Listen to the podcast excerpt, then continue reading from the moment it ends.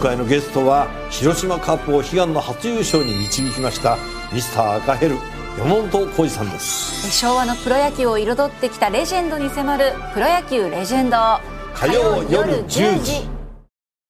ラジオで毎日聞く健康管理モーニングライフアップ今日の早起きドクター。今週は東京都医師会副会長で感染症をご担当されています、えー、三鷹市にあります角田外科消化器科委員委員長角田徹さんをお迎えしまして新型コロナウイルスの感染状況について様々な角度からお話を伺ってまいります。角田先生おはようございます。おはようございます。よろしくお願いします。よろしくお願いします。さあ、まずは、あの、いわゆる第3波とも言われている、今、あ現在のこの新型コロナウイルス感染状況、どうご覧になってますでしょうか？はい、あの、やっぱり新規感染者とか、あと検査の陽性率を見ますと、はい、やはり明らかにこれは第3波の状況だというふうに思ってます。うんそうすると、まあ、この1波、2波というものがありました、それとの違いみたいなものっていうのはあるんですか、うんあの以前はやはりあの東京を中心とした首都圏が主だったんですけどやはり今は地方に広がってきてますよね。それとあの第2波の時は割と若い人たちが多かったんですけど今は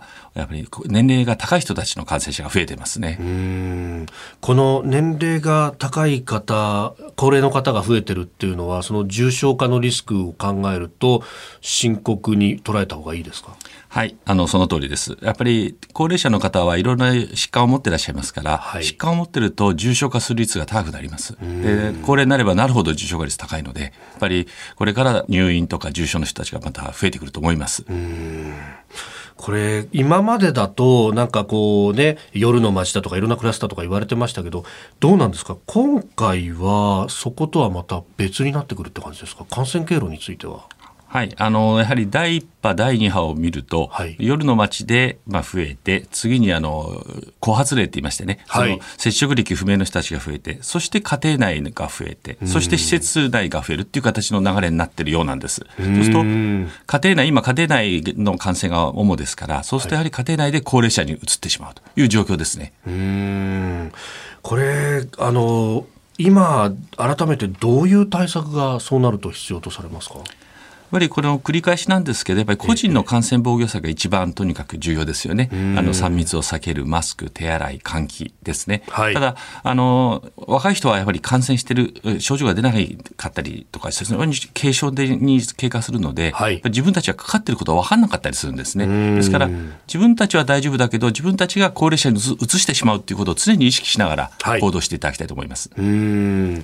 そこのところで、やっぱりこう、手洗いだとか、ね、みんな意識するところがあると思うんですけど、もう今、至るところに、こう、アルコールの消毒が置いてあるじゃないですか。私なんか、あの、結構、アトピーで手がひどくてですね、これがきついんですけど、どういう対策したらいいですか？基本は水道水なんかの流水で洗うのが基本なんですよ。あ、流水なんですか？はい。え、じゃあ石鹸とかじゃなくて、お水でいい？はい。あのお水で15秒間手を洗うと、はい、手についてるウイルスは100分の1になるんですよ。はあ、そうなんですか。で、プラスそこに石鹸を10秒間石鹸でやって、15秒間水で洗うと、1万分の1になるんです。うん。ですから手洗いの基本はもう水道水でのの手洗いということが基本です。あなるほど。でどうしても、まあ、そういう水道水がない場合はアルコール使っていただきたいと思うんですけど、はい、でも飯田さんみたいにねちょっと皮膚が弱かったりとか、えー、お子さんはやっぱりアルコールでかぶれたりしますから。